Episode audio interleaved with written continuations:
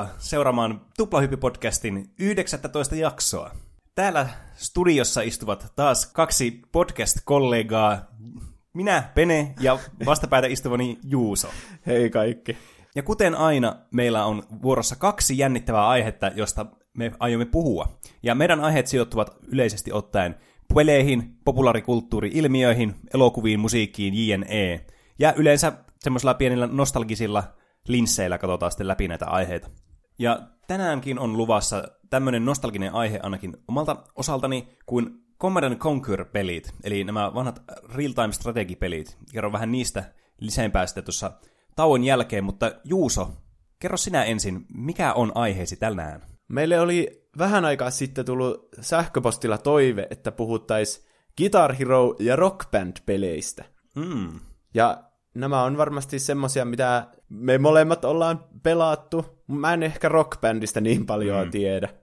Mitä nyt vähän netistä katteli tämmöisiä perustietoja, mm. mutta ehkä enemmän mun kokemukset Guitar Heroista mm. sitten siitä kolmosesta ja World Tourista. Joo, mulla itselläkin nämä Guitar Herot vähän semmoisia tutumpia, mutta oon mä näitä nähnyt muiden pelaavan näitä Rock Band-pelejä, mutta kuitenkin niin kuin peruskonseptilta aika samanlaisia, niin pystytään varmasti puhumaan niin kuin molemmista sitten niin kuin tälle, tai herättämään näitä nostalgian tunteita molempiin.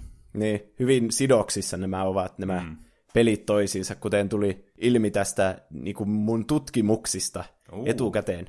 Nimittäin Guitar Hero on alun perin tehnyt Red Octane, joka on siis tunnettu niin kuin, enemmän niin kuin laitevalmistuksesta, kun se on tehnyt näitä arcade-laitteita Konamille. Mm tämmöistä niin tosi Guitar Heron tapaisesta pelistä kuin Guitar Freaks. Okei. Okay. Jossa siis on tämmöiset muovisoittimet. Mm. Ja mun mielestä tätä on tullut ihan Pleikkari ykköselläkin, tätä mm. sarjaa. Oho. Että niin, mä näkin kuvan tästä, niin näiden tekemästä ohjaimesta Pleikkari ykköselle, ja se on niinku Guitar Hero Guitar periaatteessa, mutta kolmella näppäimellä. Oho. Oli kyllä eksoottinen näkyy, kun jotenkin yhdistää sen enemmän siihen Pleikkari kakkoseen aikaan mm. sen Guitar Hero-ohjaimet. Niin joo, jotenkin nämä niinku erikoisohjaimet muutenkin niinku enemmän sitten Pleikka kakkosesta eteenpäin kuin tästä Pleikka ykköselle, jolla oli vaan tottunut tähän vanhaan niinku, tähän perus silloin.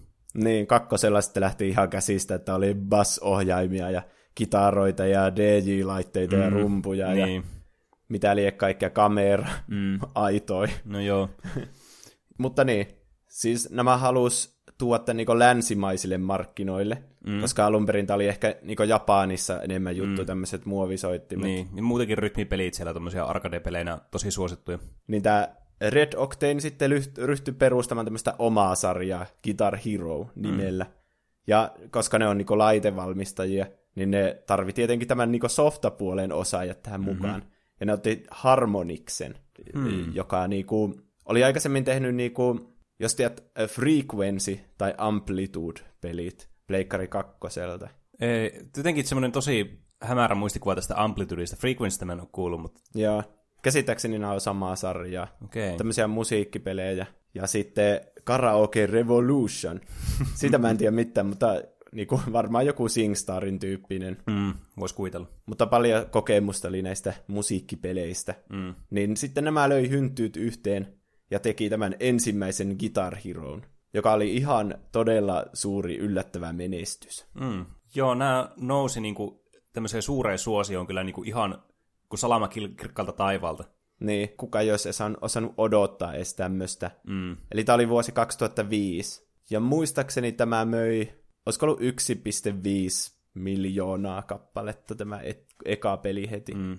Tämä tuli tämän ohjelman kanssa tuli tämä peli. Niin Joo, totta kai. Mm. Että niin Guitar Heroitahan pystyy pelata periaatteessa semmoisella niin mm. normaalilla pleikkaohjaimella, mm. mutta eihän siinä ole mitään järkeä. No, se, niin, se kuitenkin koko idea tässä on, että sulla on se joku ohjain, tai mikä on niissä rytmipeleissä yleensäkin, että sulla on joku erilainen tapa, tapa tavallaan kontrolloida sitä peliä, mm. ja sitten sen perusteella sitten yrittää saada pelimekaniikkoja ja musiikin kanssa sitten rytmisesti sitten tehdä tämmöisiä haiskoreja. Niin. Eli tämä ohjaaja on siis semmoinen, että tässä on viisi painiketta siellä niin vasemmalla kädellä, siellä mm. kitaran mm. kaulassa. Ja sitten semmoinen läpyskä jotain rämpytettä siinä menemään. Ja mä en hirveänä kitara, kitarasta sitten enempää tiedä. Mikä se on se, mitä niin painellaan ja sillä vähän muutetaan sitä pitchiä siinä, jos on semmoisia pitkiä sointuja? No, mä, mä en ole itse niin en ole kitaristi, mutta tarkoitatko se sitä, onko se whammy? Niin, joku semmoinen. En mä tiedä, se... onko se suomenkielistä nimeä, tai mä en ainakaan itse tiedä, että kun mä itse pianon soittaja, niin minä en tämmöisistä oikein tiedä. niin, no joka tapauksessa ne ominaisuudet löytyi siitä, ja nämä ekat ohjaimet oli langallisia. Joo. Niin, ja kun tämä oli kuitenkin pienen budjetin peli, mm. että tämä tehtiin jollakin alle miljoonalla. Mm. Mä nyt periaatteessa heitän nämä päästä nämä luvut, kun mä oon aikaisemmin kirjoittanut pitkät muistiinpanot, mutta nyt mä ehkä halusin pitää tämän luonnollisempana tämä keskustelu. mutta kuitenkin, että kaikki oli kovereita nämä biisit tässä niin. ekassa. Ja sitten seuraavana vuonna tämän menestyksen seuraajana tuli sitten Guitar Hero 2. Mm. Ja tämä vaan niinku kasvoi entisestään mm. tämä ilmiö. Tämä oli ehkä niinku se kallistumispiste tässä, niinku, että kuin suosittu tämä Guitar Hero-pelisarja olikaan. Mm. Ihmiset alkoi tietää enemmän siitä. Kuitenkin se eka peli vähän semmoinen niinku, vähemmän tunnettu.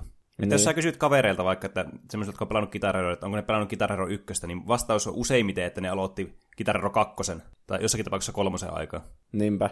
En sitten tiedä, oliko se sitten näistä cover johtuen, että mm. ainakin kakkosessa oli jo osa vissi oikeita biisejä, mutta niin, koska tietenkin se vaatii, että jos haluaa niinku jonkun oikean biisin, mm. ja tässä soitetaan niitä niinku kitaran niitä nuotteja ja sointuja siinä menemättä. Jos menee pieleen, niin mm. niin siinähän pitää olla se taustamusiikki niin erillisenä mm. siitä kitarasta. Niin. Ja se on vähän vaikea tämmöisille niin kuin, alkajille, niin kuin, jotka tekee näin tämmöistä omaa pelisarjaa pienellä budjetilla. Mm. Niin vähän niin kuin, vaikea saada ne, niin kuin, ne äänitykset niistä oike- niiltä oikeilta artisteilta. Sitten oli helpompi käyttää näitä cover- covereita. Mm. Mutta huomattavasti halvempaa myös. Niin. Niin tosiaan tämän Guitar Hero 2 jälkeen sitten Activision osti tämän Red Octanein mm. ja tämän Guitar Hero-lisenssin sadalla miljoonalla dollarilla. Ja se oli kyllä tosi hyvä sijoitus, koska Guitar Hero oli vielä niinku kasvamassa vasta tästä. Mm. Tämä oli kyllä semmoinen niinku tosi nopeasti kasvava tonne, niin ilmiö silloin, kun nämä tuli. niin. Kuin nopeasti, tai kuinka kauan meni näiden pelien välissä? Nämä on ihan joka vuosi tullut, mm. että eka tuli 2005, toka tuli 2006 ja kolmas tuli 2007. Joka vuosi tuli mm. Guitar Hero-pelejä. Ja tuntuu että niitä siis suosio vaan kasvoi ja kasvoi joka vuosi aivan hulluna. Niin. Niin en ihmettele, että tämä oli näinkin niin kuin helppo sijoituskohde sitten Activisionille ostaa nämä pelit. Niin, Activision tykkää tämmöisestä, että joka vuosi tulee periaatteessa sama peli pienillä muutoksilla. Puhun Call of Dutysta. Sub- subtekstistä ei ole tietoa tässä meidän podcastissa. Mm. Tosiaan niin ne ei saa ostanut sitä Harmonixia, mikä oli tehnyt tämä softapuolen tässä. Mm. Niin ne, niiden oma studio, joka oli tehnyt Tony Hawk Pro Skatereita. Aa, joo, joo. Eli Neversoft. Mm. Alkoi sitten tekemään näitä pelejä. Se oli vissiin aika semmoinen niinku luonnollinen siirtyminen niillä, kun ne oli suuria Guitar Hero-faneja. Vissiin työpaikalle tullut viikonloppuisi ihan vapaaehtoisesti pelaamaan Guitar Heroita ne Tony Hawkin tekijät. Eli sitten heti seuraavana vuonna taas 2007 tuli Guitar Hero 3 Legend of Rock. Ja mä, mä aloitin ainakin tällä vasta itse. Joo, mulla itsellä oli kans, tää oli niinku ensimmäinen, ensimmäinen pelikokemus oli tässä kolmosessa justiinsa. Mm. Ja tässä niinku, suuri juttu oli varmaan se, että biisit oli nyt kaikki oli niitä oikeita äänityksiä. Ja tässä on ihan niinku, niinku nimestäkin voi päätellä, niin semmoisia niinku rokki, kaikki legendat biisit oikeastaan, että oli paranoidia ja mä en ole mikään suuri tämmöinen raskaan rockmusiikin ystävä. Mun lempibiisi oli Superbus-artistin Radio Song. Hmm. Se oli jotenkin tosi menevä. Se oli siellä bonuskappaleiden joukossa. Hmm. Oliko sulla mitään suosikkeja tästä? Mä, mä en muista näitä kappalelistoja näistä peleistä, kun nämä, tosiaan kun nämä pelit on niin samanlaisia, niin nämä helposti sitten menee näiden myöhempien julkaisuiden kanssa sekaisin sitten, että missä pelissä oli mikäkin biisi. Niin. Niin, niin mä, en, mä en osaa sanoa niin yksittäisiä näistä peleistä sitten, että mikä oli semmoinen. Varmasti joku oli, mutta pitäisi nähdä ne kaikki biisit, että voisi sanoa. Niin. Tässä oli se Dragon Forcen Through the Fire and Flames, mm. mikä oli joku kahdeksan minuutin biisi, ja semmoinen tosi nopea näppäilyä mm. koko ajan. Joo, tämä oli myös semmoinen yksi syy ehkä, mistä niinku itsellä jäi tää hyvin mieleen tämä peli, koska tämä niin, tää levisi sitten tämä tää Dragon Force nimi, joka oli itse tämmöinen ihan tuntematon melkein niinku kaikille. Niissä tämä sai tämmöisen, ehkä nykyään voisi sanoa tämmöisen jopa meemin luontoisen niinku maine. Ja niin, tämä oli biisinä semmoinen, mikä niinku lisäsi tähän peliin semmoisen niinku selkeän niinku tavoitteen. Että tavallaan, kun tämä oli niinku tämä vaikein biisi, siihen mm. aikaan. Niin sitten kaikki niin oli silleen, että kun pelastaa silleen vähän enemmän, niin oli silleen, että no niin, kyllä mä vielä tämän pääsen läpi. Et siinä oli joku semmoinen niin endgame sitten, että se ei ollut semmoista arcadeen rimputusta. Niin, tämä peli menee tosi vaikeaksi, jos pelaa niinku expertille. Mm. Ja muutenkin hardillakin musta tuntuu, että mä en ainakaan päässyt tätä biisiä ikinä läpi, mm. että se on niinku mediumillakin semmoinen, että sormet ja käät on ihan paskana, kun yrittää sitä soittaa. Mm. Tämä kitaraohjaa ei ole kauhean luonnollinen välttämättä pelaajalle, jos ei ole kitaraa soittanut. Tietenkään ei tästä nyt voi vetää mitään niin semmoisia suoria johtopäätöksiä siihen, että kitarasoittaja tai gitarhero, koska ne on tietysti ihan eri asia kuitenkin. Niin. Mutta kuitenkin semmoista samanlaista toisen käden sorminäppäryyttä vaatii. Mm. Siihen tässä varmasti niinku pyrittiinkin näillä. Kun tässä on kaikkia otteita, että pitää olla tietyt näppäimet yhtä aikaa pohjassa, mm. tai sitten varsinkin kun, oliko se hardissa, siirryttiin siihen, että oli se kauimmainen näppäin, muistaakseni oranssi, mm. pikkurillillä. Niin, niin kun näitä on viisi, ja sulla on periaatteessa neljä sormea sillä puolella kitara, mm. niin, niin siinä piti jo siirrellä sitä kättä ja kaikkea, mm. niin se meni vähän kinkkiseksi. Mm, niin jo, että niin, tää kyllä, tässä oli kyllä niin kuin vaikeusastetta kyllä kerrakseen. Ja sitten kun oli tosiaan niitä isompia vaikeustasoja, niin tässä löytyy kyllä kaikille niin joku semmoinen oma vaikeustaso, mm. ja kehittyy koko ajan siinä mm. itse näppäilyssä. Niin jo. Tämä GH3 myi ensimmäisenä videopelinä yli miljardin dollarin edestä. Ensimmäisenä yli miljardin verran? Niin. Oho. Niin. Tässä näkyy se Activisionin sijoitus kyllä. Varmasti mm. rahat tuli takaisin. No kyllä. Mutta aika iso osa varmasti GH niin kuin tätä rahallista menestystä on niissä soittimissa. Että kun mm, uudet niin, pelaajat no. joutuu ainoastaan sen kitaran. Mä en ihan muista, minkä hinta siinä oli. Olisiko ollut jos se peli oli vaikka 60, niin olisiko se ollut niinku toiset 60 mm. se ohjaa? Niin, siis luulisi, että suunnilleen niinku semmoisen uuden pelin hintainen se ohjaa idessä. Niin. Ja sitten tässä monesti vielä, kun tässä pystyy pelaamaan niinku moniin pelinä, ja tässä näissä peleissä on myös tapana olla, niinku, että sulla on tämä pääkitara, sitten sulla saattaa olla taustakitara tai basso siellä, mitä voi myös soittaa niinku näillä niin, näissä biiseissä erikseen. Niin sitten tämä voi soittaa niinku sitten kavereittenkin kanssa, mikä vaatii sitten, että sä sijoitat uudestaan vielä tämmöiseen uuteen ohjaimeen, jossa ollut enemmän kuin yhden ihmisen kanssa. Eli mm. enemmän kuin itsesi kanssa. ja kolmasessa oli langaton kitara kanssa. Mm. Tämä on kyllä myös semmoinen asia, mikä oikeastaan niin kuin jälkeenpäin ajateltuna ihan itsestäänselvyys, että näiden ohjaimien pitää olla langattomia. Niin. Koska se, se, on tosi vaikeaa näillä a- aikaisemmilla ohjaimilla, missä oli tämä johto, niin pelata tätä, näitä pelejä. Koska siis tähän törmäsi tähän samaan ongelmaan niin kuin ihan normi pleikkaohjaimillakin, jossa oli johdot. Mm. Että jotenkin vaikea istua, niin vaikka ne oli pitkiä ne johdot, niin saattoi olla sillä tavalla, että jos yritit mennä sohvalle makoilemaan semmoisen mukavaa peliasentoa, niin se oli liian kaukana, että sun piti vähän niin kuin pitää käsiä sitten silleen niin kuin eessä päin. Että tonne, niin hyvä, että tässä vaiheessa alettiin siirtymään sitten näihin langattomiin ohjaamiin. Niin kuin Plekkari 2 ei ollut tosiaan langattomia ohjaimia muuten. Mm. Niin tässä oli semmoinen vastaanotin sitten, mikä kiinnitettiin. Söi se tietenkin pattereita hirveästi. No joo, mutta toisaalta taas se, eh, jos, jos ei ota huomioon, nämä saattoi jotkut, varsinkin jos patterit alkoi kulumaan, ne saattoi alkaa vähän lagaamaan nämä laitteet, mutta niin, niin kuitenkin, niin, jos ei ota tämmöisiä asioita huomioon, niin tämä kyllä paransi tämä elämänlaatua huomattavasti kyllä. Että niin. sulla oli sitä lankaa koko ajan siinä. Mm.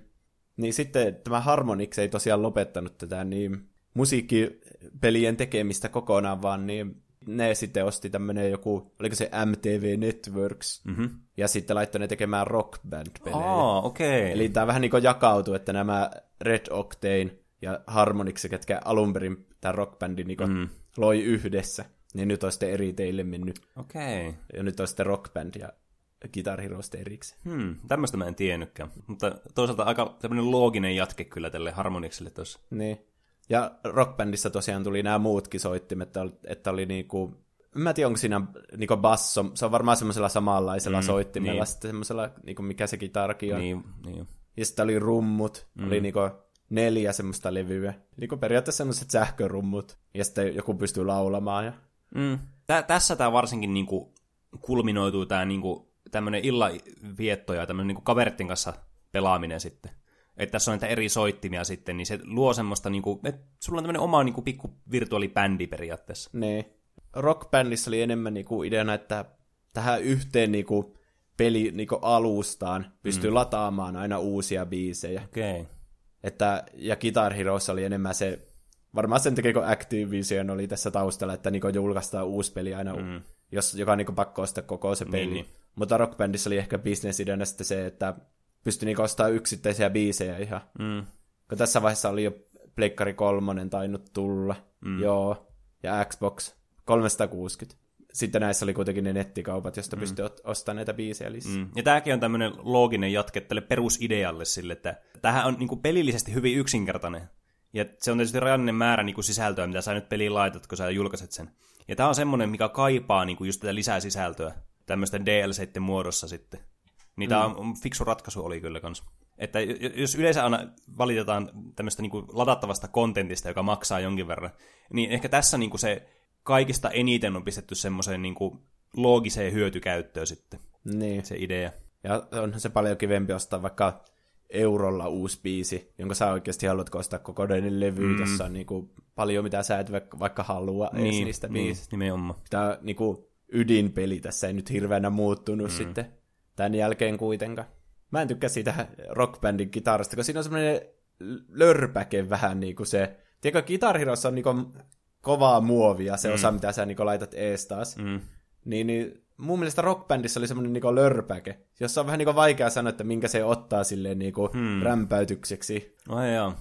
Jos mä muistan oikein. Musta tuntuu, että mä en ole koskaan pelannut niin rockbändiä, ainakaan niin näillä rockbändin omilla ohjaimilla.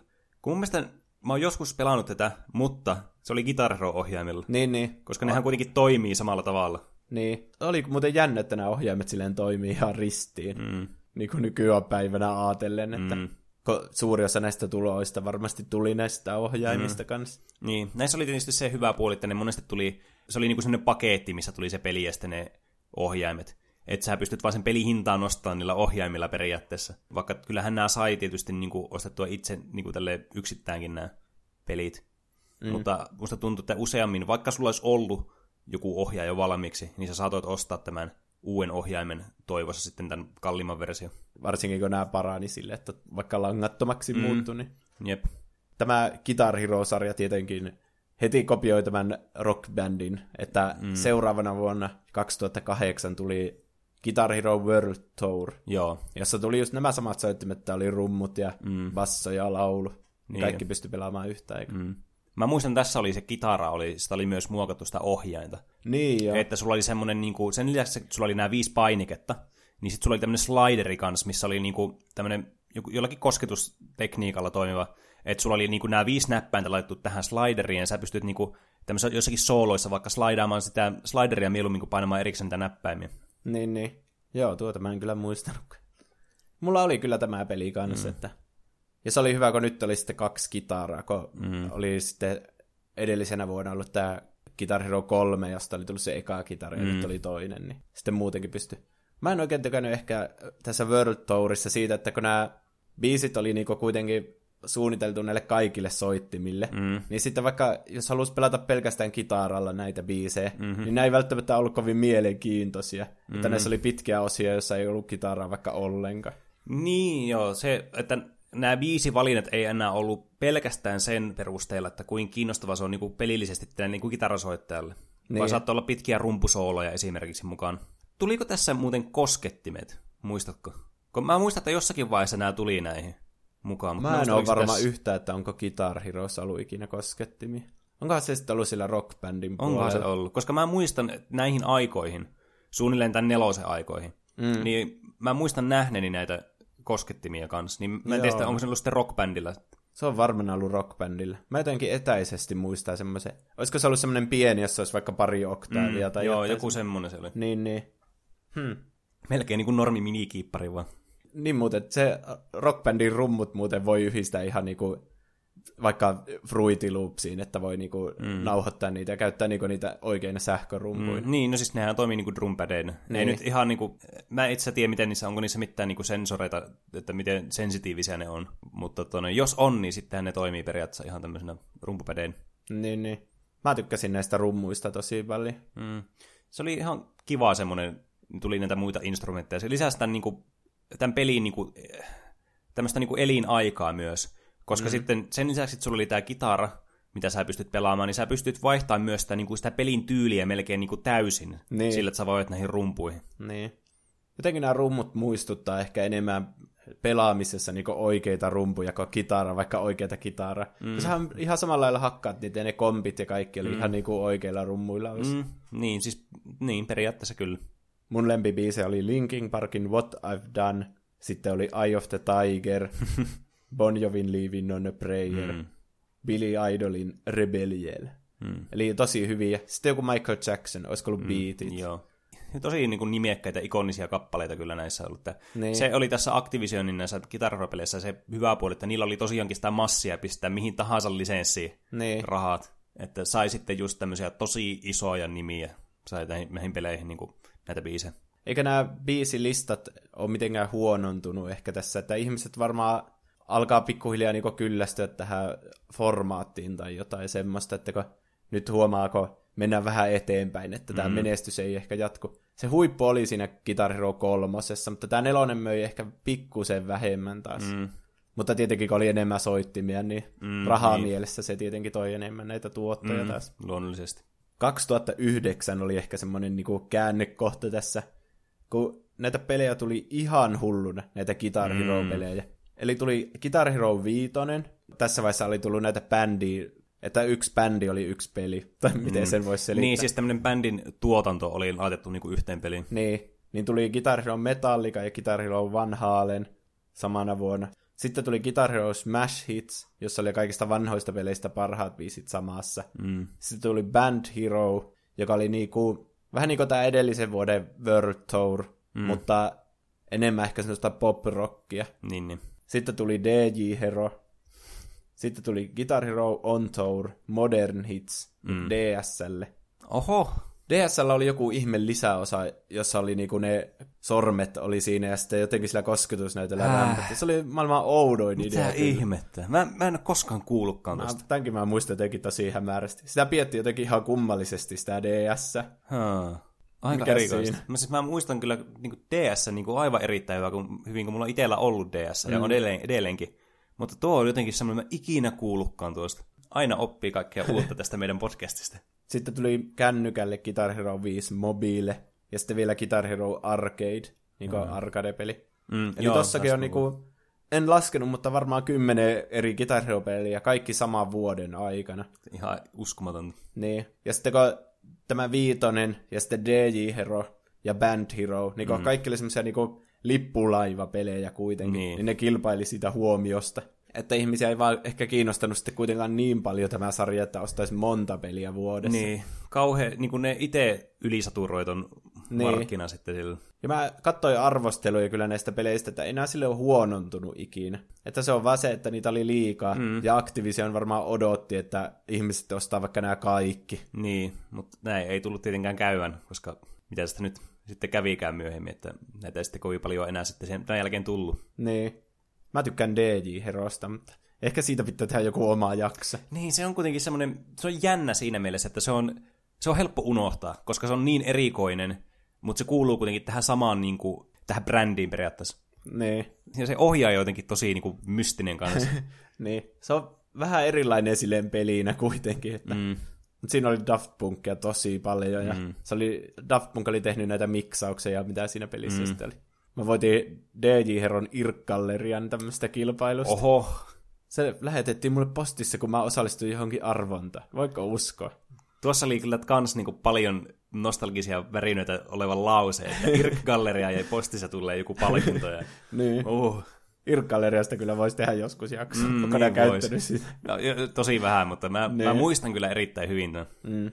Ommaan mut siihen kuvaan sitten. Vai mitä sinne sanottiinkaan.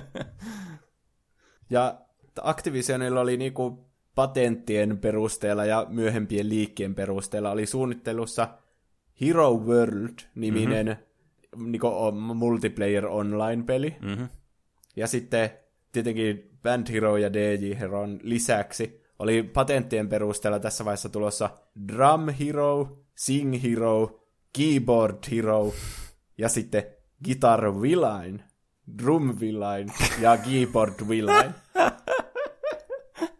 Eli niinku, niille ei riittänyt tuo edes 2009 vuoden nuo kymmenen peliä, vaan niillä oli ihan hirveästi oh. näitä suunnitteilla. Jokaiselle soittimelle.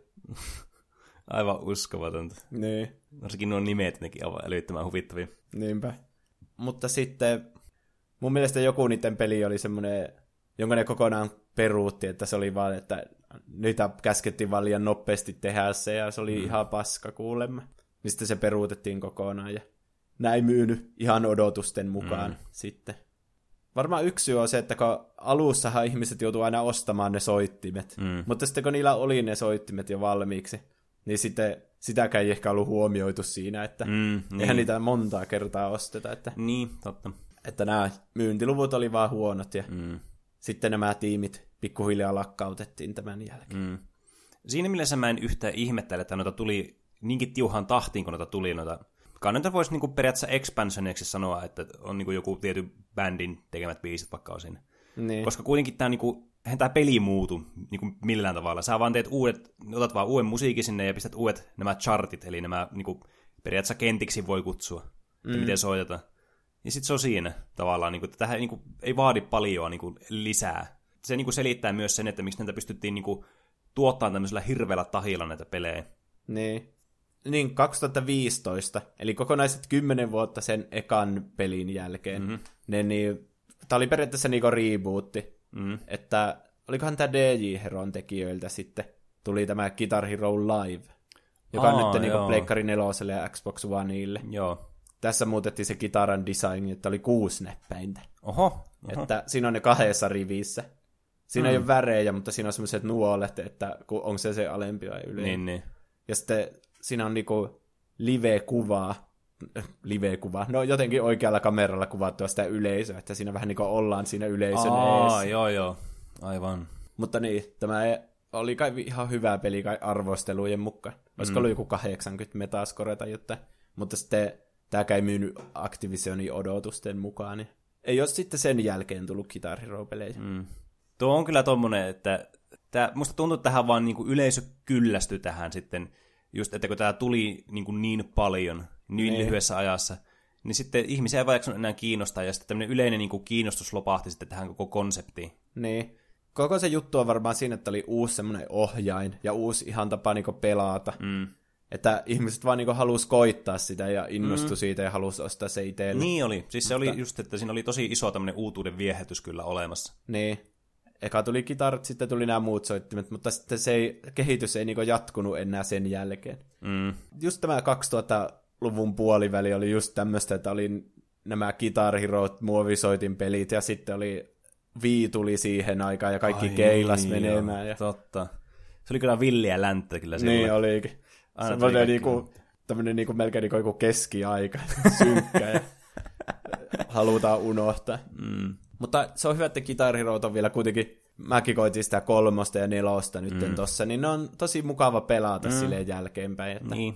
Onneksi ne on kuitenkin olemassa silleen mm. niinku, mutta ei tosiaan tarvi, ehkä se tarvi uusia pelejä, että ehkä se piikkas siinä kolmosen ja Niin. nelosen kohdalla.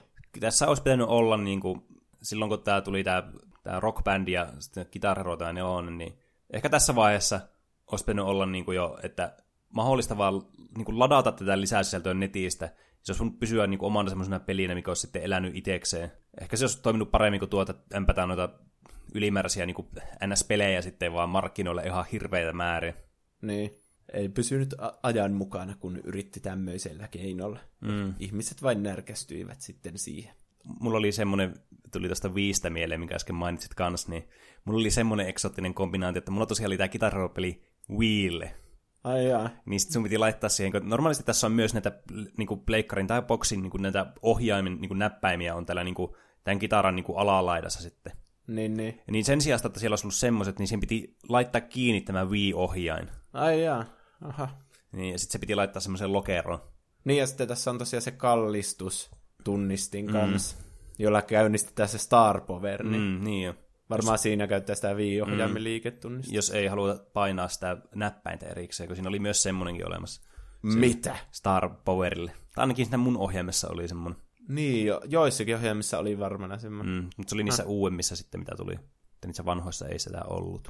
Ai niin, tommosia, tommosista asioista, mitä ei itse tiennyt pelaatessa, tuli mieleen.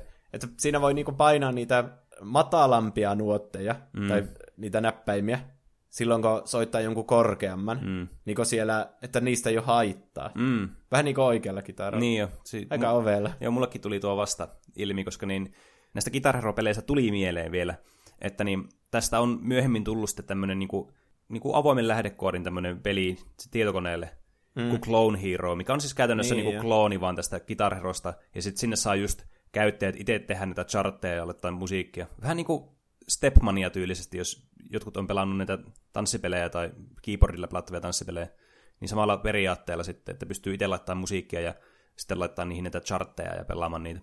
Niin tämä on niinku semmoinen konsepti kans, mikä olisi pidentänyt näiden Guitar Hero-pelien niinku elinikää aivan huomattavasti. Niin. No se on sitten siirtynyt sinne tietokoneelle. Mikä tämän pelin nimi oli? Mm. Clone Hero. Clone Hero. Joo. Kannattaa tsekata se, jos kaipaa mm. uutta sisältöä Guitar Hero, mm. Guitar Hero maailmasta. Mm. Mä yritin sitä itse pelata kerran, mutta koska mulla on tämä Wii-ohjaaja, niin sitten sen yhdistäminen tietokoneeseen on huomattavasti hankalampaa kuin tämmöisen perus Bluetooth-ohjaimen yhdistäminen, kun voi varmaan arvata. Ne. Niin se jäi sitten vähän niin kuin vaan kokeiluksi. Okei, okay. pitää joskus koittaa. Mm, se oli ihan hauska. Hei, haluaisitko käyttää molempia käsiäsi samanaikaisesti pulloa pidellessäsi? Hukkuuko pullosi? Haluatko tehdä fashion statementin? Onko sinulla kaula? Meillä on juuri sinulle sopiva tuote. Pullon korkki kaulakorulla pysyy pullosi ja korkkisi aina tallessa ja mukana, mihin ikinä menetkään. Olis sitten ystävällesi, kaverillesi, perheenjäsenillesi tai vaikka viidakkoreissulle. Pullon korkki kaulakoru tarjoaa kaiken näköisiä mahdollisuuksia kaikille meille ihmisille, joilla on kaula. Myös pidämme muotitietoisuudesta, joten saat kaulakorun monen värisenä. Mukaan luettuna sininen, punainen, keltainen ja normaali. Pullon korkki kaulakorumme soveltuu jokaiselle pullolle. Pienille pulloille, isoille pulloille. Jos tilaat nyt, saat kaupan päälle pillin. Pillillä voit juoda nestettä pullosta samanaikaisesti kuin pistät kaulakorun kaulasi ympärille. Helppoa, eikö?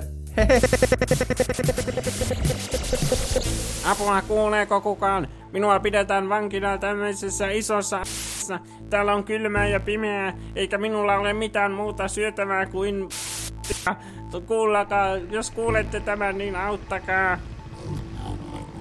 Minun nimeni on Jarkko. Minulla ei ole paljon aikaa, tulkaa heti auttamaan. Äh, pullon korkki kaulakoru. Tilatkaa ruudussa näkyvästä numerosta.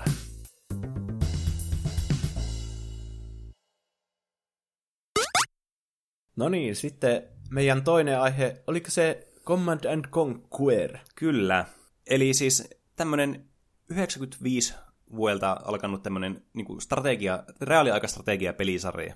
Ja mm. ajattelin tässä, kun olen itse pelannut näitä pelejä, lapsena erityisesti tosi paljon, niin, niin että tähän voisi kertoa vähän tässäkin niille, jotka ei ole kuullut näistä, ja sitten niitä, jotka on pelannut, niin saa vähän nostalgian väreitä taas nousemaan pintaan. Mulle ainakin voit selittää ihan perusteellisesti. Mm. Mulla on pieni käsitys, että se on semmoinen ylhäältä päin kuvattava, jossa on jotain tankkeja ja semmoisia niinku realistisia mm. asioita. Mm, niin, semmoinen ja... perus tämmöinen strategiapeli. Niin. Ja onko tässä niitä live-action-videoita. Mm-hmm, on, ja näihin päästään pureutumaan kohta lisää. Okei. Okay. Uh.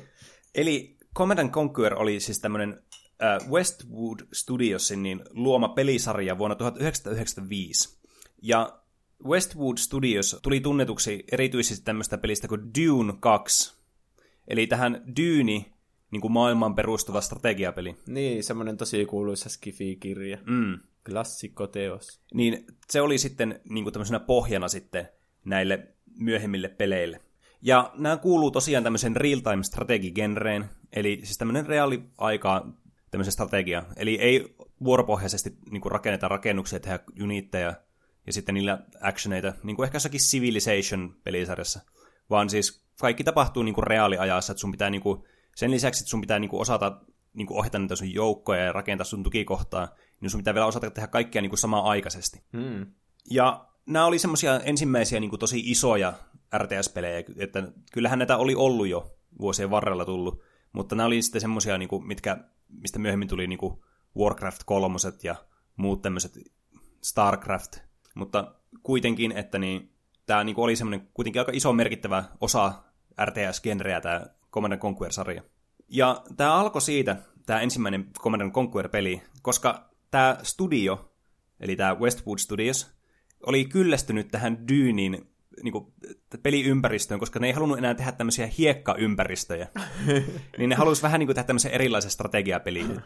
Okei. Okay. Ja silloin syntyi tämä 1995 annettu peli, nimikkopeli Command Conquer. Ja, niin hetkinen, tämä on ihan siis semmoisia Onko tämä niinku joku tietty sota ympäristönä vai? Mm, tässä on niinku näiden oma tämmöinen kehittämä tämmöinen sotaympäristö. Mm. Eli tässä on niinku tämmöinen, sulla on kaksi puolta näissä. Tässä on GDI, eli Global Defense Initiative, ja sitten toisena osapuolena sitten tämmöinen kuin Brotherhood of Nod. Ja ne on niinku taistelee sitten keskenään maailman herruudesta ja tämmöisestä okay. mystisestä niin, uudesta niin resurssista kuin Tiberium. Okei, okay. eli tämä on kuitenkin tämmöinen niinku fiktiivinen ihan kokonaan. Mm, että... Joo, että tämä ei ole mitenkään niinku suoraan kovin realistinen, joskin nämä ensimmäiset pelit niinku näissä oli enemmän semmoisia, niinku, kun tässä on mon, tässä, siis Command Conquer-pelisarja on vähän hämmentävä siinä mielessä, että kun tässä on niinku pari eri periaatteessa niinku spin-off-sarjaa tässä. Ai ai. Eli tässä on tämä perus Command Conquer, joka perustuu tähän juuri mainitsemani tarinaan tästä, niinku, tästä uudesta resurssista ja sitten näiden kahden niinku, factionin välisestä sodasta – mutta sitten myöhemmin tämmöistä niin kuin kylmään sotaan keskittyvästä ja sitten tämmöiseen niin kuin moderniin sodankäyntiin keskittyvä sarja tuli kans sitten myöhemmin. Mutta mä ajattelin puhua näistä tälleen niin kuin, silloin kun nämä tuli, niin saadaan vähän tämmöistä niin kuin perspektiiviä siitä, että minkälainen, miten nämä pelit kehitty tässä vuosien varrella ja minkälaisia niin kuin teemoja näissä sitten oli. Eli tämä eka pelisarja, eli tämä pääsarjan perustuva peli, eli tämä Command Conquer, tämä tuli tosi monelle eri niin kuin alustalle että tietokoneesta Macintoshille ja sitten pleikkarillekin. Oho. Että tämä oli tosi jännä siinä mielessä, että tämä oli niinku PlayStationille kanssa tämä, ja, koska RTS-pelit on semmoisia, että nämä monesti niinku on niinku hiirellä ja näppäimistöllä pelattavia, mm. koska nämä vaatii tosi paljon niinku tämmöistä micromanaging ja sitten paljon tämmöistä niinku yhtä, yhtäaikaisia actioneita. Ja tämä on niin. vaikeaa sitten tämmöisellä ohjaimella varsinkin tehdä tämä niinku peli semmoisen niinku tosi tiukkaan ja nopeatempoiseen tunnelmaan.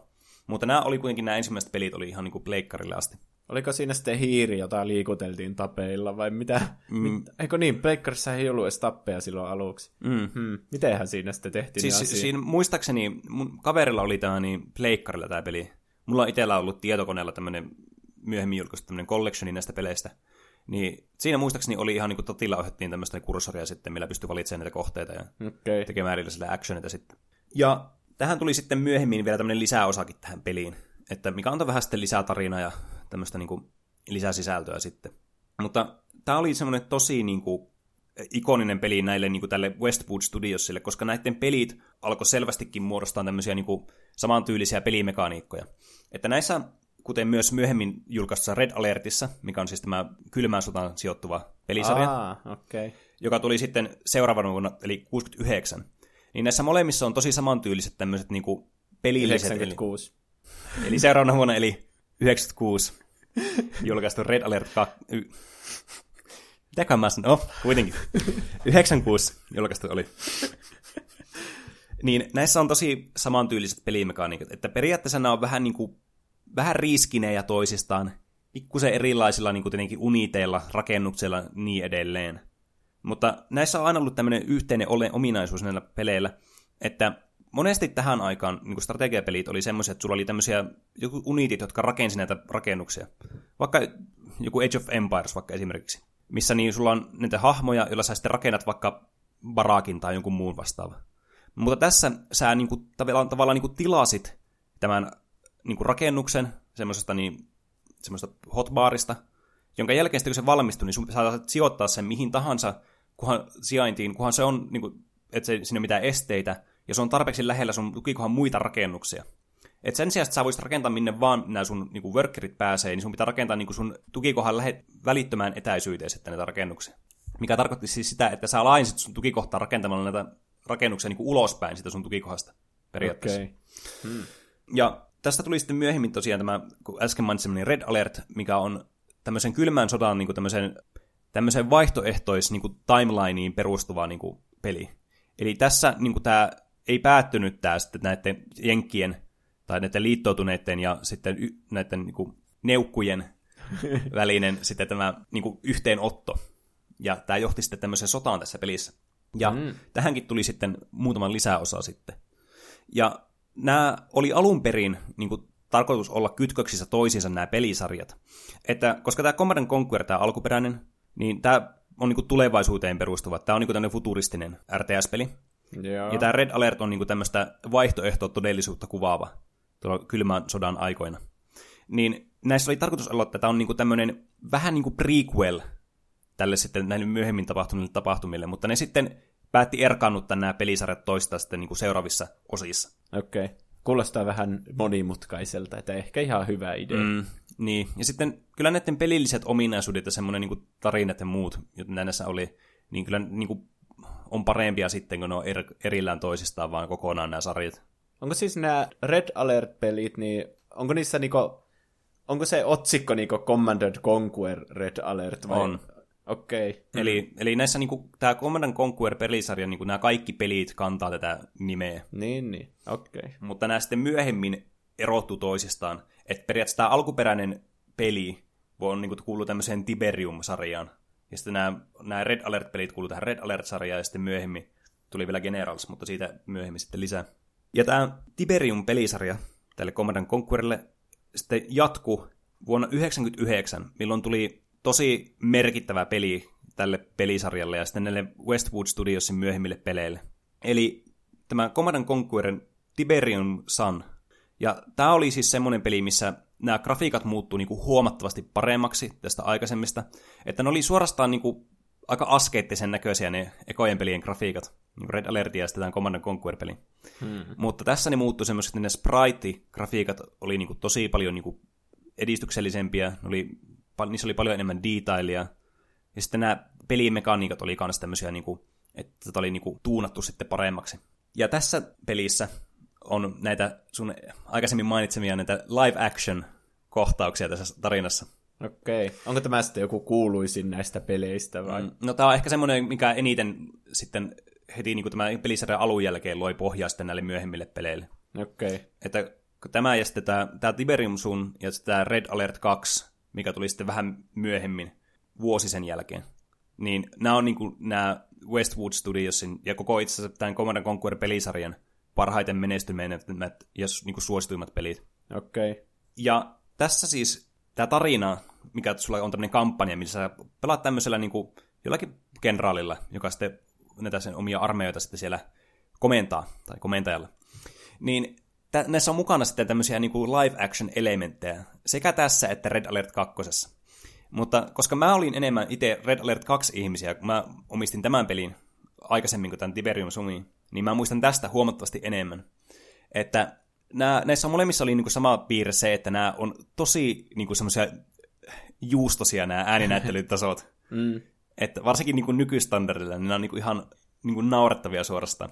Mutta se luo myös näihin semmoista charmia, mm. mitä ei niin kuin saa oikein niin kuin millään muulla tavalla kuin tämmöisillä vanhoilla peleillä.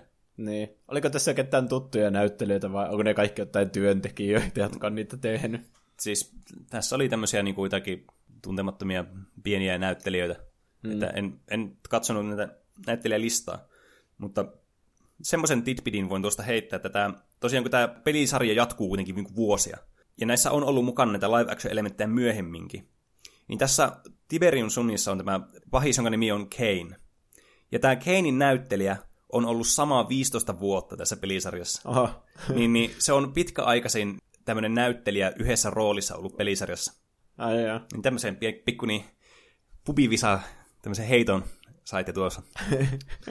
Aina näitä pubivisa-vinkkejä. Mm.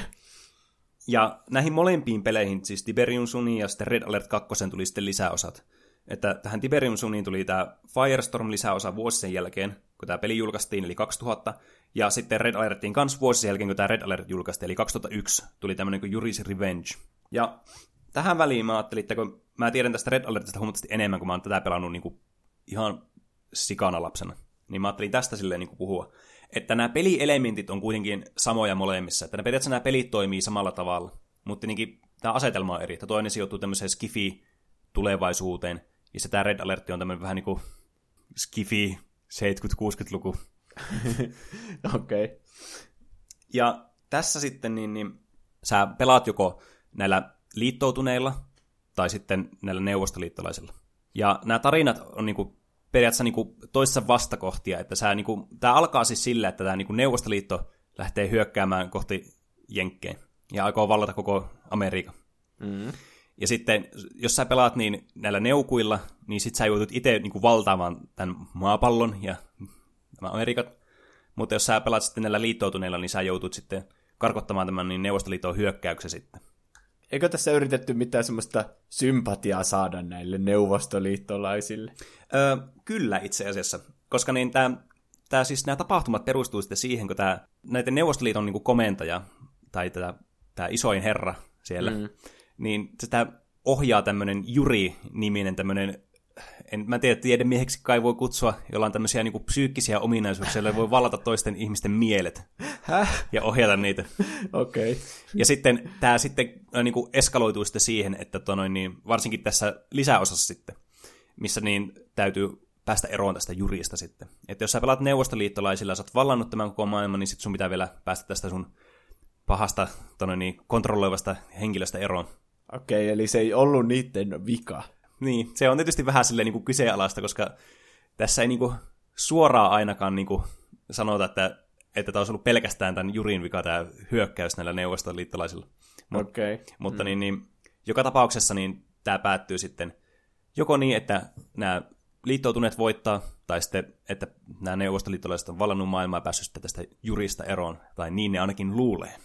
Ja sitten ne neuvostoliittolaiset varmasti antaa maailman takaisin mm. niille oikein alkuperäisille omistajille. niin, niin. Eikö? Ei. Vaan silloin elämme iloisessa ja toisiamme rakastavassa ja kunnioittavassa kommunistisessa valtiossa, joka on koko maapallo.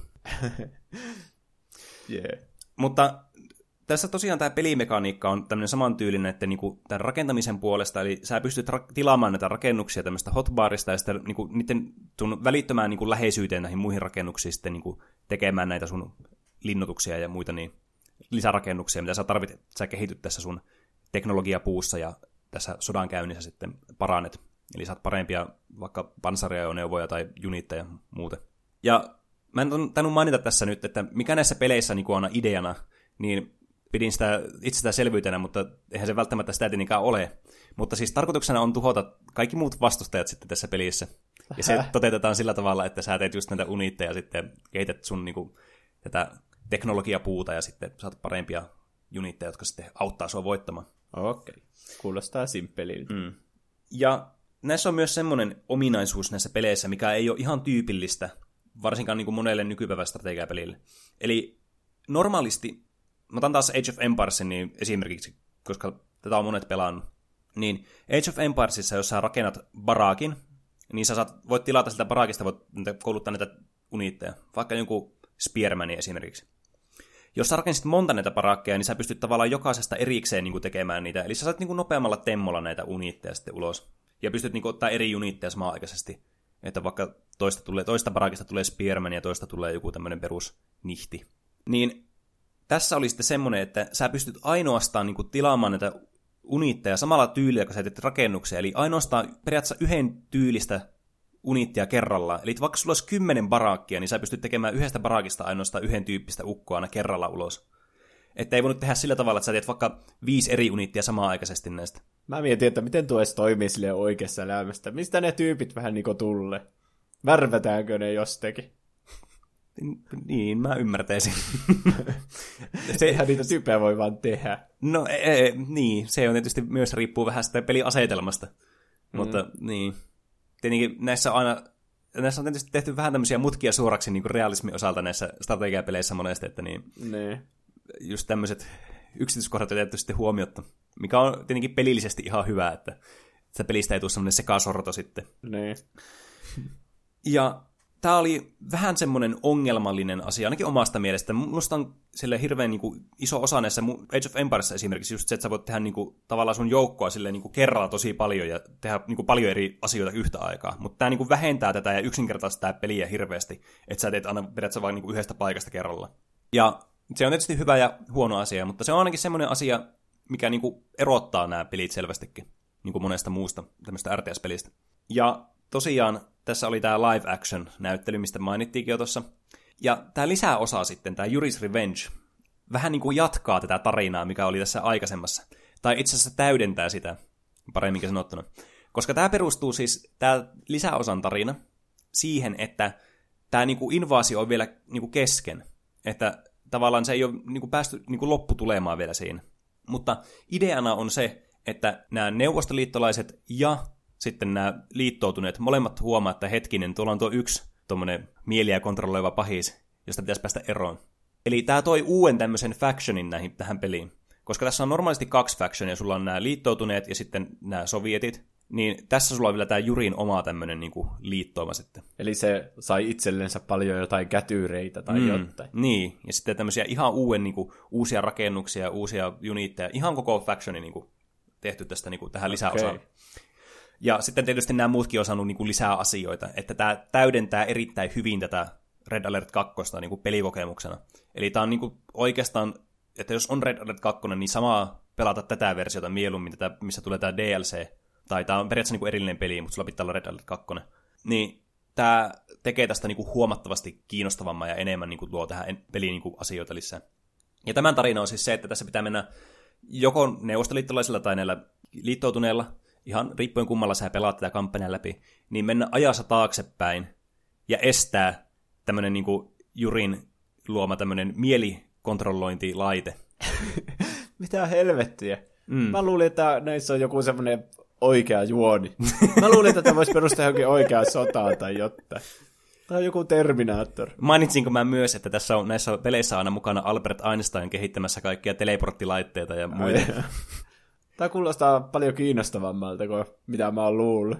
Tämä, tämä on niinku, siis kyllä tästähän helposti saa semmoisen kuvan, että tämä on tämmöinen suhteellisen realistinen tälleen niinku pintapuolelta tämä peli. Mutta niin. tämä on oikeasti ihan tämmöistä crazyä shittiä niinku loppupeleissä.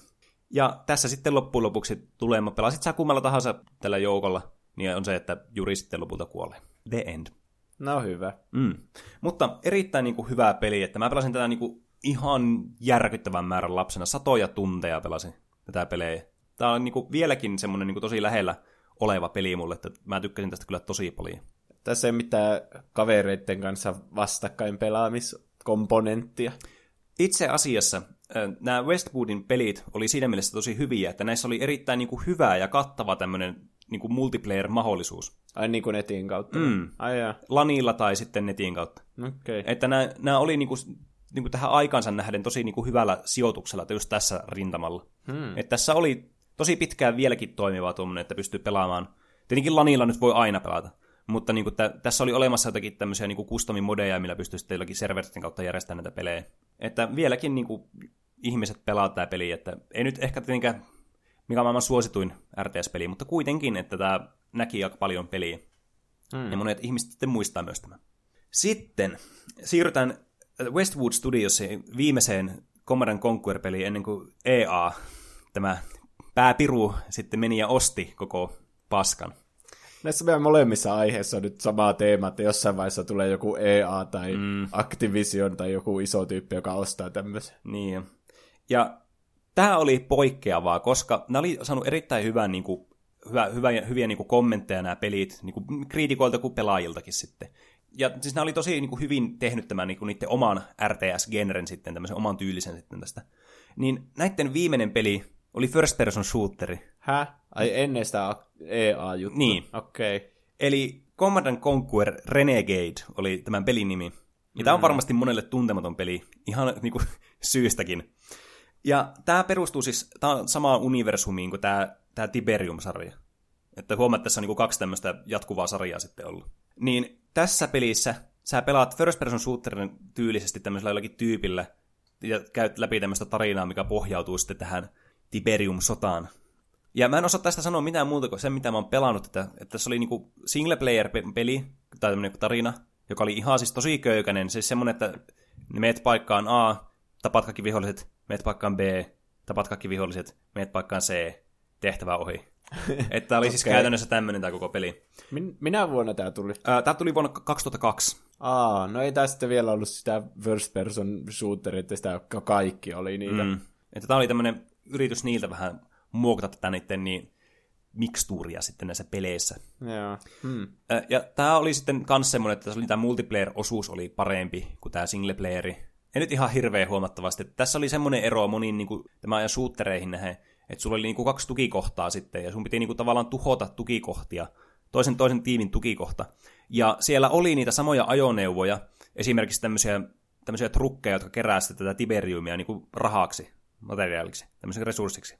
Mm-hmm. Niin, sä voit, niin kuin, sä voit interaktaa niiden asioiden kanssa, mitä sä oot näissä aikaisemmissa peleissä niin kuin kontrolloinut tälleen niin kuin, tämmöistä RTS-tyyliin, niin siinä first person shooterissa oli niin kuin, mukana sitten sitä pelikenttää ja ne liikku siellä ja teki asioita, ne pystyi tuhoamaan. Eli sä olit vähän niin kuin tämmöinen sotilas sen sijaan, oli tämä komentaja sitten. Kuulostaa ihan kiinnostavalta mm. silleen niin kuin sarjan faneille. Mm. Siis tämä on niin kuin ideana tosi kiinnostavaa, että ehkä toteutus jäi sitten vähän löysäksi, kun tämä ei ollut kuitenkaan kovin tämä FPS-genre niin kuin, sitten hirveästi perehtynyt, että tämä oli netti eka peli siihen. Niin, niin. Ja sitten se jäi myös sitten viimeiseksi peliksi tässä saralla. Okei. Okay. ja tämän jälkeen siis EA osti tämän koko Shaiban ja loi vielä ainakin muutaman hyvän pelin. Okay. Ja yhden mun suosikkipeleistä niin kuin, kautta aikojen. Aha. Nimittäin tässä on sitten kolmas tämmöinen, niin kuin, mä puhuin, että tänne oli kolme näitä eri niin kuin, vähän niin kuin timelineja. Niin tämä kolmas oli sitten tämmöinen kuin Command Conquer Generals. Ja tämä oli ensimmäinen 3D RTS-peli tähän sarjaan. Että nämä muut oli ollut niin kuin yhdestä fixed-perspektiivistä kuvattuja. Eli toisin sanottuna oli vaan semmoisia spritejä siellä kartalla, nämä kaikki mm. hahmot ja muut. Mutta tässä oli niinku ihan täys 3D, oli nämä kaikki alukset ja talot ja ihan kaikki oli. Ja tämä oli sitten tämmöinen realistisempi, että vaikka tämäkin oli, tässäkin oli paljon semmoisia niinku, tosi edistyksellistä tekniikkaa joissakin kohdin, niin kuin vaikka joku laser-superase, jolla pystyy ampumaan laserin taivalta, niin tässä oli kuitenkin suhteellisen realistisia nämä muut puolet sitten tässä pelissä. No. Että tämä perustuu semmoiseen niin kuin, Jenkkien, Kiinan ja sitten tämmöisen terroristiorganisaation kuin GLA niin väliseen tämmöisen konfliktiin. Mm. Ja tässä sä pystyt taas valitsemaan sitten, niin kuin millä, sä, millä näillä factionilla sä pelaat. Tässä oli kolme defaultisti. Ja tähän tuli sitten samana vuonna lisäosa, joka sitten lisäsi näitä factioneita sillä tavalla, että sulla oli niin kuin sen lisäksi tuli tämä perus, että sä pelasit vaikka Jenkeillä tai Kiinalla, niin niillä oli myös tämmöisiä kenraaleja, joilla sä pystyt pelaamaan, mitkä sitten muokkasi sitä pelityyliä sillä tavalla, että niillä oli erilaisia niin kuin, vahvuuksia ja heikkouksia. Et esimerkiksi oli tämmöinen niin Jenkeillä tämmöinen Air Force General. Niin se tarkoitti sitä, että sun vaikka lentokentät maksaa vähemmän, nämä peruslentokoneet, mitä sä pystyt ostaa siinä niin kuin Jenkeillä, eli nämä Raptorit, oli parempia, että niissä oli vaikka semmoisia, että jos niitä ammuttiin ohjuksilla, niin tämmöiset laserit vaikka ampuneen ohjukset alas, että ne ei ottanut niin damagea ohjuksista niin helposti. Mutta sitten oli jotakin muita tämmöisiä heikkoja puolia, että niiden tankit oli vaikka tosi huonoja tai muuta vastaavaa. Hmm. Tuo niinku lisäarvoa tälle pelille aika helposti. Mm, niin on. Ja se teki tästä tosi niin kuin, kiinnostavan. Ja mä pelasin tätä aivan hirveästi läpi. Tässä lisässä tuli myös semmoinen niin tämmöinen Challenger-moodi, tämmöinen General Challenge, tai joku, en muista mikä se oikein nimi oli. Mutta kuitenkin sillä, että sulla oli niinku, sä valitsit yhden näistä kenraaleista, mitkä tuli tässä lisäosassa, ja sä pelasit tämmöisen niinku, äh, arcade-tyylisen kampanjan läpi, että sulla tuli seitsemän tämmöistä muuta kenraalia sitten vastaan siinä, ja siinä oli vähän niin kuin semmoinen normi tämmöinen perus skirmish-skenaario, eli sille, että sä aloitat tyh- niin kuin yhdestä tämmöistä komentokeskuksesta ja yhdestä workerista, ja sitten niin sillä toisella oli jo tukikohdat valmiina siellä, ja sun piti tavallaan niin kuin päästä siihen, siitä niin kuin nousemaan sitten. Mutta se, mitä tämä myös muutti näihin aikaisempiin peleihin verrattuna, että tässä ei enää rakennettu niitä taloja sillä tavalla, että sä tilasit sen rakennuksen ja sitten laitot sen jonnekin ja se ilmestyi siihen. Vaan tämä oli sitten tämmöinen vähän perinteisempi, että sulla oli näitä tämmöisiä workereita, ne oli Jenkeillä semmoisia niinku, jotakin trukkeja, Kiinalla kans, ja sitten näillä terroristeilla oli tämmöisiä, tämmöisiä orja työläisiä. No niin. Niin sä sitten niillä rakensit niitä taloja, ja sitten sä ei ollut enää sitä samaa rajoitusta, että sun pitää tietyn niin kuin, lähelle rakentaa joku asia. Vaan mm. se pystyy rakentamaan periaatteessa mihin vaan sä voit tämmöisen workerin viiä ja tehdä sen talon. Eli ne muutti tämän sitten semmoiseksi normaaliksi mm. RTS-peliksi. Mm. Mutta tämä oli mun mielestä niin kuin, aivan huikea hyvä peli. Ja tässä oli myös semmoisia niin itselle ensimmäisiä online-pelikokemuksia, mitä mulla on niin kuin ikinä ollut näissä peleissä. Tämä tuli vuonna 2003 tämä peli, ja mä pelasin sitä niin kuin pari vuotta sen jälkeen, olisi ollut, olisiko ollut vuosi kaksi. Ja silloin pääsi ensimmäistä kertaa niin tämmöisen nettipelaamis niin kuin maailmaan sitten mukaan. Ja se oli jotenkin todella mielenkiintoista, että pystyi muiden ihmisten kanssa pelaamaan ja tekemään tämmöisiä niin kuin rakennelmia, koska kuitenkin loppupeleissähän nämä aika nopeasti jää nämä AIt sitten niin kuin kakkoseksi sinne, että kun sä opit sen pelin mekaniikat ja osaat tehdä niin kuin tiettyjä asioita, niin sä voitat näin helposti. Niin tämä tarjosi ihan uudenlaista haastetta sitten. Hmm. Niin tässä oli ihan semmoinen ranking-systeemi ja kaikkea, että tämä oli tosi kiinnostava. Ainut vaan, että nämä vastustajapelaajat oli vaan niin helvetin hyviä muuhun verrattuna, että mulla meni monesti hermot tässä. Ne oli oikeita kiinalaisia. No ne oli, ne oli semmosia, kun strategiapelit monesti saa semmoisen maineen, että nämä on todella niinku teknisiä pelejä ja vaatii paljon taitoa ja harjoittelua. Mm. Niin kyllähän se niinku huomaa tässäkin, kun pelaa silloin onlineissa. Että se oli selvästikin, että toinen on niinku huomattavasti parempi kuin itse on. Se mm. pystyy tekemään asioita paljon tehokkaammin, paremmin, nopeammin. Niin, niin semmoista se oli. Mutta tämä kuitenkin tarjosi tämmöisen mahdollisuuden mulle tämmöisenä niinku pienenä lapsena vielä, että opin tämmöisen online-peli-asian sitten siinä. no niin. Ja tämän jälkeen mä en ole näitä pelejä, näitä uudempia pelejä sitten pelannut. Että tämä Red Alert-sarja sai yhden lisäjakson, eli Red Alert 3, jossa vietiin sitten vähän tämmöisen niin kuin, äh, vähän semmoisen leikkimielisempään suuntaan tätä tarinaa. Ei ollut niin totinen enää. Se on ollut tähän asti tosi totiin. niin, tämä, tämä on tietysti siis niinku suhteellista. Mutta tässä oli sen sijasta, että sulla oli, no, sulla oli perustaja, sulla oli Allied Forces, Soviet Forces, ja sitten sen lisäksi, että sulla oli niinku, ei ollut Juria, vaan sulla oli tämmöinen Juriko, mm. vai oliko Jurika, en muista. Mutta se oli kuitenkin tämmöinen tämmöisen japanilainen tämmöinen armeija, joka perustui vähän tämmöiseen anime-kulttuuriin sitten.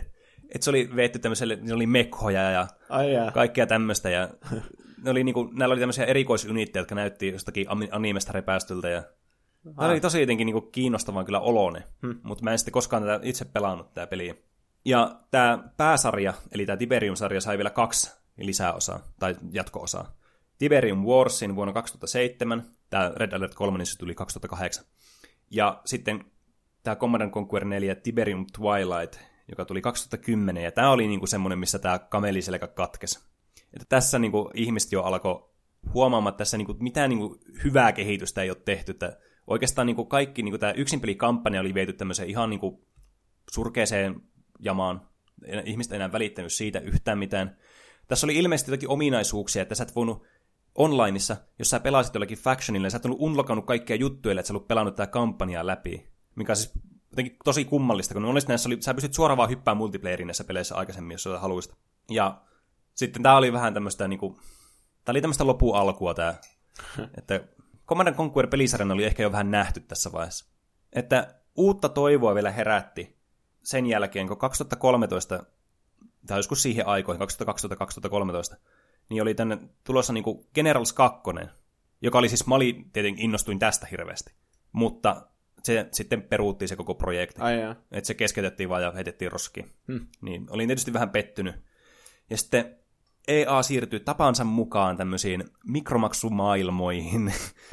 Eli tuli tämmöinen online-peli, mitä pelattiin siis verkossa, siis niinku, tarkoitan niinku selaimessa pelattiin tämmöinen aika köykäisen näköinen peli kuin Command Conquer Tiberium Alliances, joka ehkä muistuttaa, en tiedä, muistuttaako se mua reaaliaikastrategiasta vai jostain Travian tyylisestä pelistä.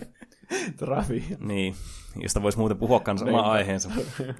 Ja sitten tämmöinen äh, viime vuonna ilmestynyt Command and Conquer Rivals, joka on siis mobiilipeli.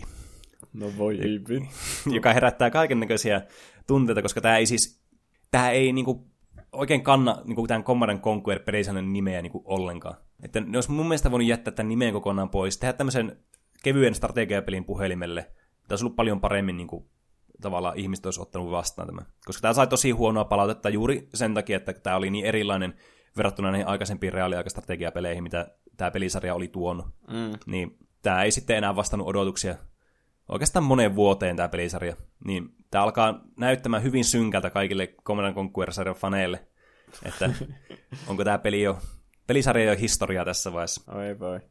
Mutta semmoinen oli tämmöinen lyhyt historia Command and Conquer pelisarjasta. Ja mä muistan edelleen erittäin lämmöllä näitä, jo, näitä vanhempia pelejä, erityisesti Red Alert 2 ja Generalsia. Ja mä sain pela- nämä pelit siis, kun mä ostin tämän joskus, olisiko 2005, en muista minä vuonna tuli, todennäköisesti 2005, koska tämän pelikokoelman nimi oli The First Decade. Okay. Eli tästä tuli niinku ensimmäisen kymmenen vuoden ajalta niinku nämä Command Conquer-pelit. Niin se sitten oli semmoinen, missä pyysin kokeilemaan niitä pelejä, mitä ei ollut vaikka pelannut. Niin, niin semmoinen oli tämä historia tällä pelisarjalla. Ihan mielenkiintoinen, vaikka vähän niinku masentavaa loppu kyllä. Mm. Jännä, miten ne ymmärtää niin väärin, että kun tuo on kuitenkin semmoinen niin tietokone, semmoisen hardcore-pelaajien niin suosima mm. sarja selvästi ollut alussa, Mm. jotka tykkää tuommoista niin teknisesti edelläkävijä pelistä, jossa Mm. on niin uusistuksia ja kaikkea. Mm.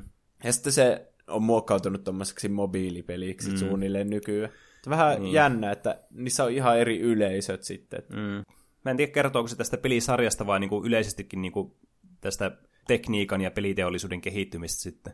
Niin. Että kuitenkin on niin isot markkinat tämmöisille mobiilipeleille, että miksi tämmöiset isot yritykset ei lähtisi niihin, niin tavallaan niinku, siellä on ilmasta rahaa tarjolla. Niin, tämmöiset nimet kuitenkin toimii, vaikka ei niitä olisi välttämättä edes pelannut. Niinhän se on. Että tietenkin harmillista, että tähän on tullut tälle nimelle on tullut vähän tämmöinen pieni varjo, mutta toisaalta taas ainoa olemassa nämä vanhat pelit, mitä pystyy sitten pelaamaan uudestaan. Ja esimerkiksi tämä Red Alert 2 tuli tähän EAN kauppaan Originiin, olisiko ollut vuosi takaperin, kaksi vuotta takaperin, en muista, että tämä oli ihan ilmaiseksi Ai ladattavissa. Ja nämä edeltävät pelit, niin kuin tämä Command and Conquer Tiberian Sun pelistä niin kuin edeltävät pelit, ja tämä Tiberian Sun mukaan lu- lukien, niin on myös niin freeware-pelejä nykyään. Hmm. Että jos haluaa niitä pelata, niin ne on niin kuin ihan ilmaiseksi saatavilla. Aha. Se on kyllä jännä. Ja sitten näistä joistakin on vielä luvasta tulossa niin kuin tämmöisiä niin kuin uudennettuja HD-versioita. Esimerkiksi tästä Red Alertista oli tulossa joku. En ole siihen perehtynyt ihan hirveästi, mutta mä oon tämmöistä kuullut ja nähnyt jotakin pientä kuvaa siitä. Okay. Että se on niinku uudistettu sitten vähän nykyaikaisemmalle niinku grafiikalle, mutta pelituntuma pitäisi olla samanlainen. Että jos tykkäisi näistä ekoista Command and Conquer-pelistä, niin sekin on mahdollista tämmöisellä uudistelulla tyylillä sitten. Hmm. Mutta, mitäs Juuso oot tässä nyt viime viikolla, mitäs on kuulunut? No niin kuin sanoin viime viikolla, niin me käytiin tosiaan katsomassa se Räyhäralf 2. Aa, mm. Eli Räyhäralf, Räyhäralf valloittaa internetin.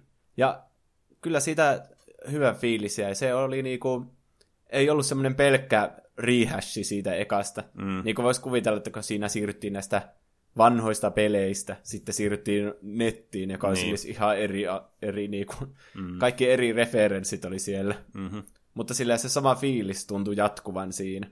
Että se jotenkin tuntui, niin, tuntui ihan loogiselta näille hahmoille niin kuin siirtyä sinne netin maailmaan. Hmm. Vaikkakin vähän tuli semmoinen piilomainonta fiilis, kun siinä oli kaikki mahdolliset, mitä voi kuvitella, että oli Google ja YouTube ja Snapchat ja Facebook ja Niin. eBay ja Twitter ja niinku, mä mietin tosi monesti, että paljonkohan tuosta on maksettu, paljonkohan tuosta on maksettu. Mm. Että varmaan ne firmat maksaa, että ne saa niinku mainoksensa tähän peliin, Niin. tähän elokuvaan.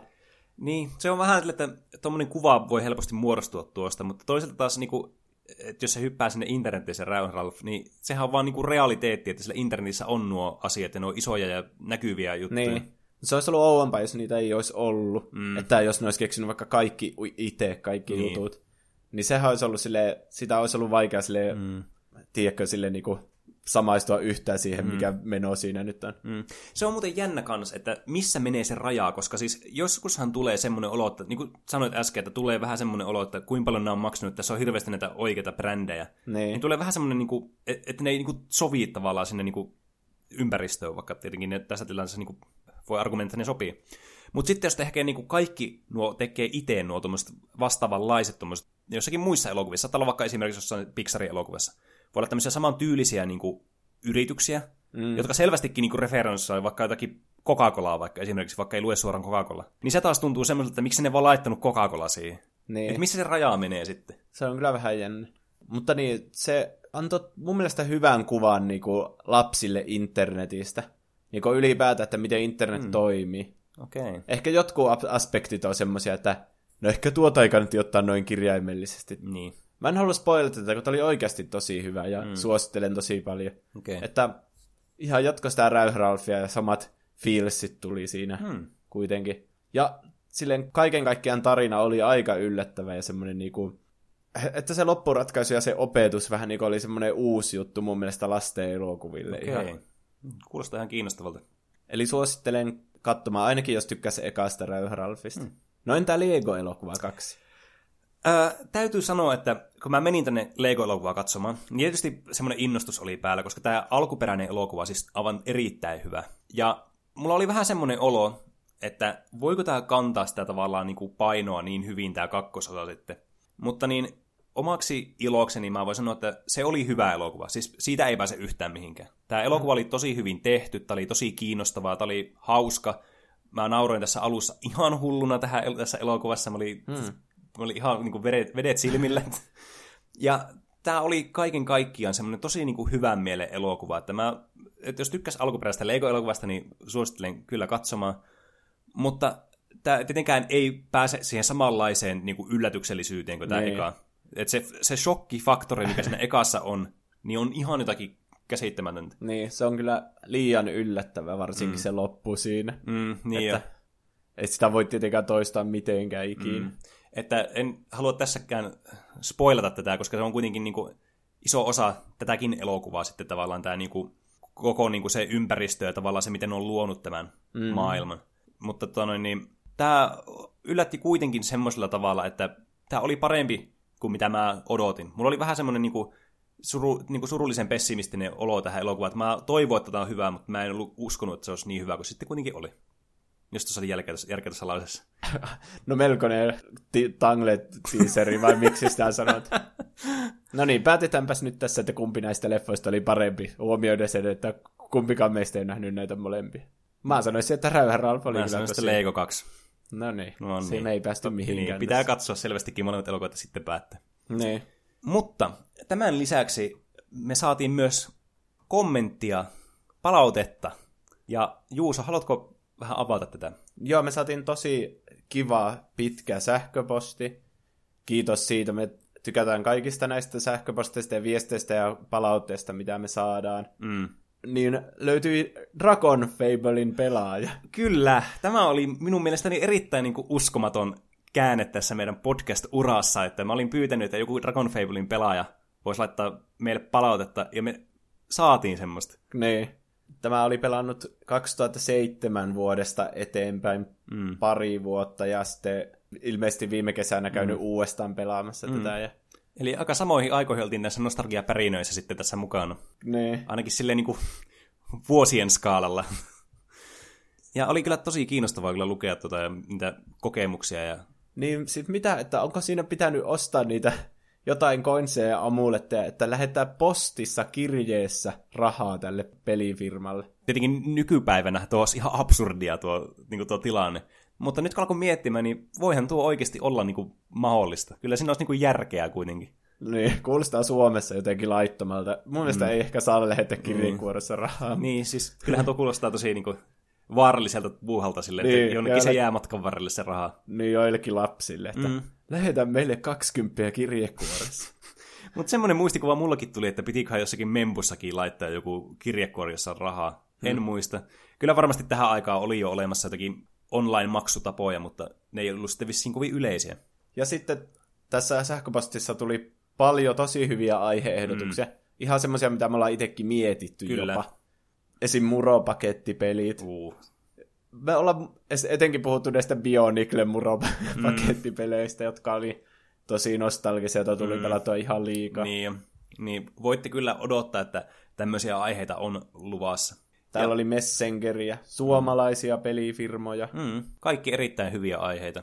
Ja varmasti semmoisia, mistä tulee paljon muistoja ja puhuttavaa kyllä. Että ja. otetaan mielellämme kyllä niin kuin, otetaan noita aiheita esille. Tulee kyllä semmoinen olo, että meillä ei aiheet ihan heti loppu mm. kesken, kun näin hyviä saadaan.